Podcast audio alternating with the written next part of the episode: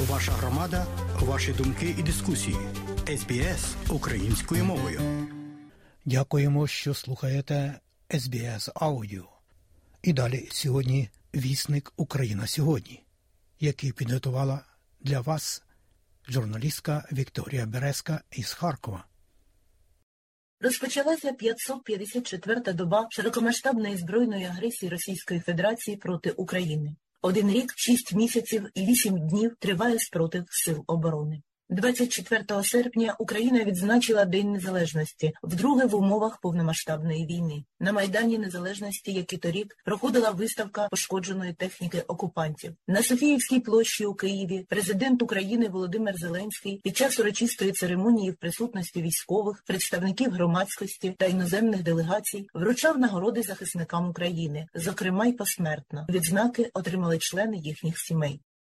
Німеччина, Литва та Норвегія до Дня Незалежності виділили Україні нові пакети військової допомоги. Від Німеччини, крім ракет для ЗРК Петріот, до нового пакету допомоги увійшли 10 систем виявлення дронів, 40 розвідувальних дронів RQ-35 Гайдром, 16 вантажівок Зетрос, 510 тисяч патронів до вогнепальної зброї. У пакет допомоги від Литви увійшли боєприпаси до протитанкового гранатомета Карл Густав, гвинтівки, комплекти морських оглядових радарів, боєприпаси калібру 5,56 мм, генератори, антидрони тощо. Вітаючи на Софіївській площі Україну з Днем Незалежності, президент Литви Гітанас Науседа зокрема пообіцяв подальшу всебічну підтримку до самої перемоги. Литва палка підтримує Україну і залишається непохитною в своїй підтримці. Ми ніколи не визнаємо окупацію та анексію Криму та інших українських територій. Пам'ятаючи багато століть спільної історії, ми знаємо, що ви переможете. Литва і надалі надаватиме вам всебічну допомогу. Разом ми відбудуємо Україну і прагнемо зробити вашу країну частиною євроатлантичної спільноти. Норвегія передасть Україні ракети для ЗРК «Айріс-Ті», обладнання для розмінування і півтора мільярди норвезьких крон для забезпечення постачання газу та електроенергії. Також прем'єр-міністр підтвердив плани Норвегії передати певну кількість винищувачів F-16, а під час урочистостей на Софіївській площі висловив обіцянку сприянню європейському майбутньому України. Ми рішуче засуджуємо злочини, які вчинила Російська Федерація, і ми зобов'язуємося притягнути всіх винних до відповідальності. У ваш день незалежності ми вшановуємо націю, яка зробила величезний внесок у європейську історію, у її науку, мистецтво, літературу, музику та спорт. Націю, яка по праву заслуговує на світле та мирне європейське майбутнє. День незалежності України особливим чином відсвяткували підопічні Кирила Буданова. Начальник головного управління розвідки Міноборони України дотримав слова. До кінця літа його спецпризначенці зайшли до тимчасово окупованого Криму. 24 серпня, близько 5 години ранку, за участі плавзасобів та авіації відбувся бій на мисі Тарханкут, де розташовано базу 3-го радіотехнічного полку у складі радіотехнічних військ повітряно-космічних сил Російської Федерації. Там же на мисі Тарханкут був російський радіолокаційний вузол з установками РЛК Небо М і РЛС Каста 2 Є2, а по периметру підготовлені позиції для ППО. Речник головного управління розвідки Міноборони Андрій Юсов повідомив, що спецоперація є невід'ємною складовою деокупації Криму. В районі мису Тарканкут, населені пункти Оленівка Маяк була здійснена успішна висадка спецпризначенців, виконані бойові завдання, знешкоджена частина особового складу і засобів противника, і виконані інші завдання, які дозволять продовжувати успішні дії українських сил безпеки і оборони. Втрат серед українських оборонців немає, серед засобів так само немає. Стало відомо, що напередодні, тобто 23 серпня, у день українського прапора, спецоперації українських розвідників на мисі Тарханкут передувало знищення там же встановленої російської установки С-400 Тріумф. Унаслідок вибуху разом із комплексом було знищено зенітні ракети до установки та особовий склад. Що ж до щодо засобів, використаних ЗСУ для знищення російського тріумфу, завісу воєнного туману відхилив колишній заступник голови Служби безпеки України генерал-майор Віктор Ягун. Ракета, яка вразила тріумф, це все ж таки наша розробка Нептун, яка просто підлаштована. Нептун був створений для ліквідації ворожих кораблів, і є своя специфіка використання його в морі. А тут е, була використана ракета по наземній цілі. В тому напрямку йшла розробка модифікації цієї ракети. Слава Богу, що ми тепер маємо що показати, і маємо продемонструвати, що ті всі їхні чрезвичайні, які вони продавали за мільярди доларів системи, вони нічого не варті. Рахуючи з минулого четверга, 24 серпня, по середу 30 серпня поточного року, захисники України знищили майже 3600 осіб особового складу ворожої армії, 6 пунктів управління, 2 склади боєприпасів, 9 засобів ППО, понад 50 танків та понад сотні одиниць бронетехніки, більше півтори сотні артсистем та 11 реактивних систем залпового вогню, понад дві сотні одиниць автотранспорту і автоцистерн, і близько 30 одиниць спецтехніки, близько сотні БПЛА різних типів та близько десятка військових літаків на аеродромах противника. А також вразили безпілотними літальними апаратами інші важливі цілі і завдали близько сотні авіаударів по опозиціям противника. Ситуацію на східному фронті пояснює заступниця міністра оборони України Ганна Маляр. Просуваємося по Бахмутському напрямку. Там ми рухаємося по південному флангу. Ми вже вийшли на багато пануючих висот, і ворог там у пасті, тому що вони із Бахмута вийти не можуть, і повноцінно по самому місту пересуватись теж не можуть. А що стосується Куп'янського лиманського напрямку, саме туди вороги намагаються відволікати сили, і наші підрозділи будуть всіма силами намагатися рухатися вперед саме по тих напрямках. Як повідомляє речник генштабу збройних сил України Андрій Ковальов, російська окупаційна влада останнім часом цілеспрямовано ускладнює життя громадян України на лівобережжі Херсонщини. Російські окупанти продовжують примусову паспортизацію населення тимчасово окупованої території Херсонської області. У Михайлівці Скадовського району Херсонської області російські окупаційні війська переслідують місцевих мешканців, які відмовляються отримувати російські паспорти. Через відмову від оформлення окупаційних паспортів загарбники переслідують місцевих мешканців, проводять рейди по їхніх помешканнях, здійснюють принизливі перевірки, погрожують ув'язненням та депортацією. Українські підрозділи провели висадку на окупованому лівобережжі Херсонщини, встановивши там прапор України, аби місцеві жителі відчули підтримку. Повідомила керівниця прес-центру сил оборони Півдня Наталія Гуменюк. Основні аспекти бойової роботи залишаються в зоні інформаційної тиші. Ми встановили прапор на лівому березі для того, щоб місцеві мешканці, які так довго потерпають в окупації і зараз знаходяться під шаленим тиском в зв'язку з майбутніми виборами, які окупанти намагаються просувати отримали знак підтримки, що лівий берег це Україна, і все буде Україна.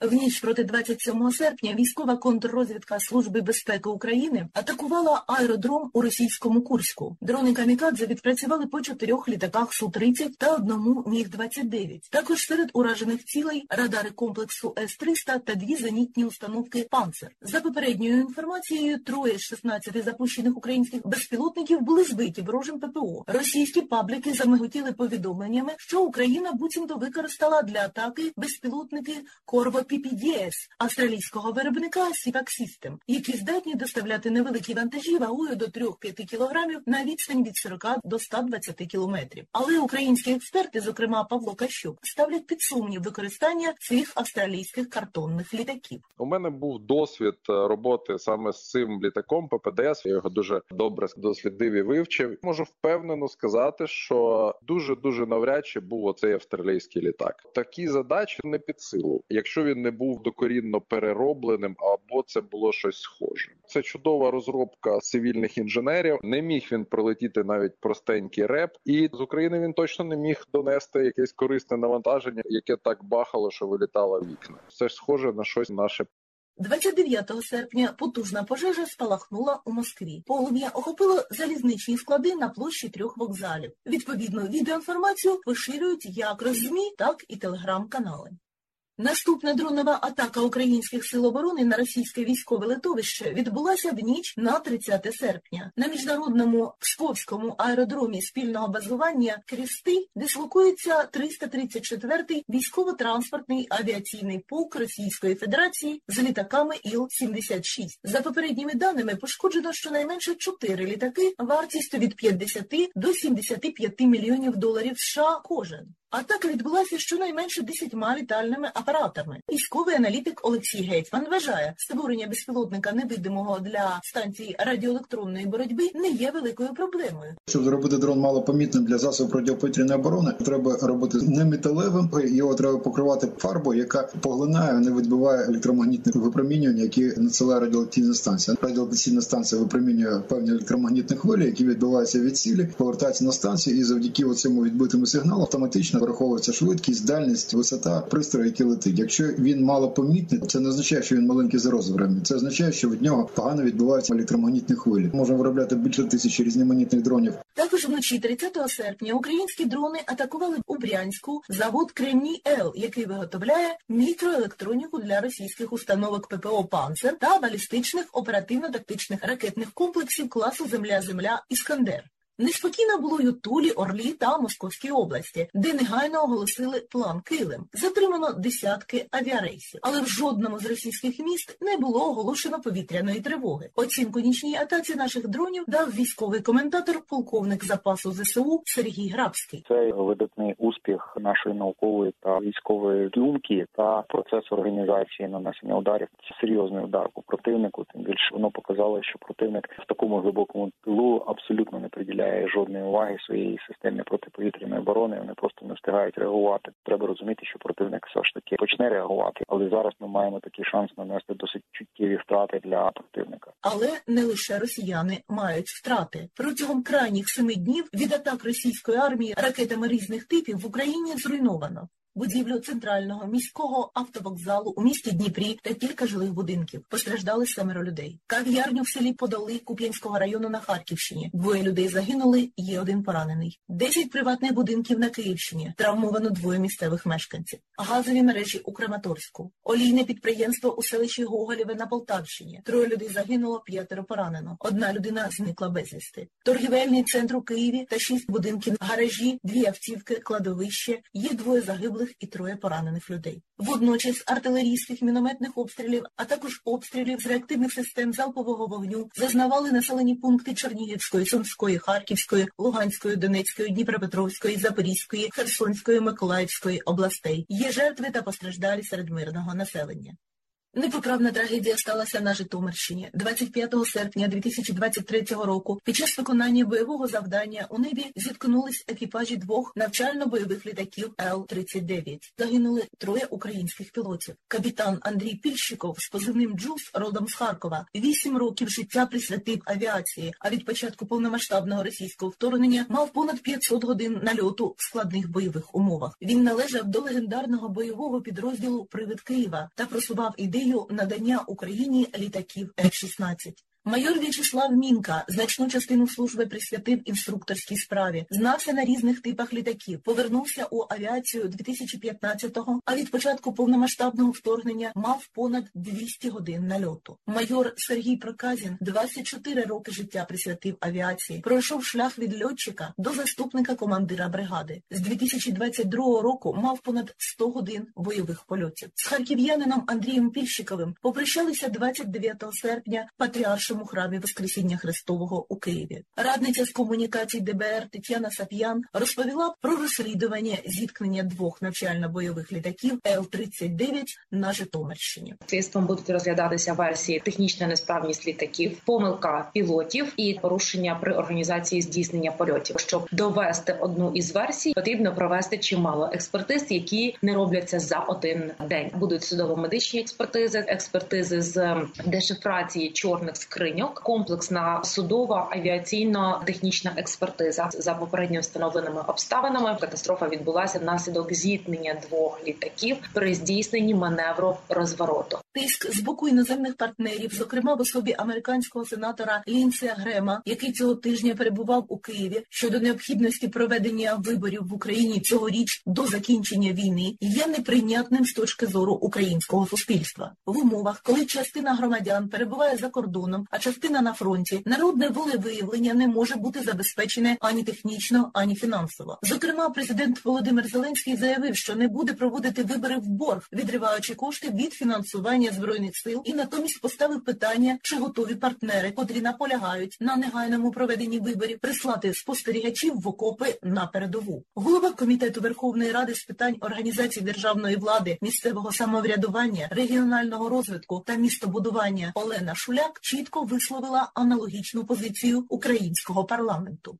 Ми спілкуємося з нашими воїнами, і багато з нас отримали повідомлення, як ви будете проводити вибори, коли ми там воюємо. А ви нас позбавите права голосу, права обирати і бути обраними. Говорити про проведення виборів ми будемо тільки після перемоги. Ми хочемо, щоб наші перші післявоєнні вибори були за чесними, прозорими демократичними правилами. Ми про це говоримо із нашими міжнародними партнерами. Ці люди, які зараз захищають нашу демократію, повинні бути активними учасниками цього виборчого процесу.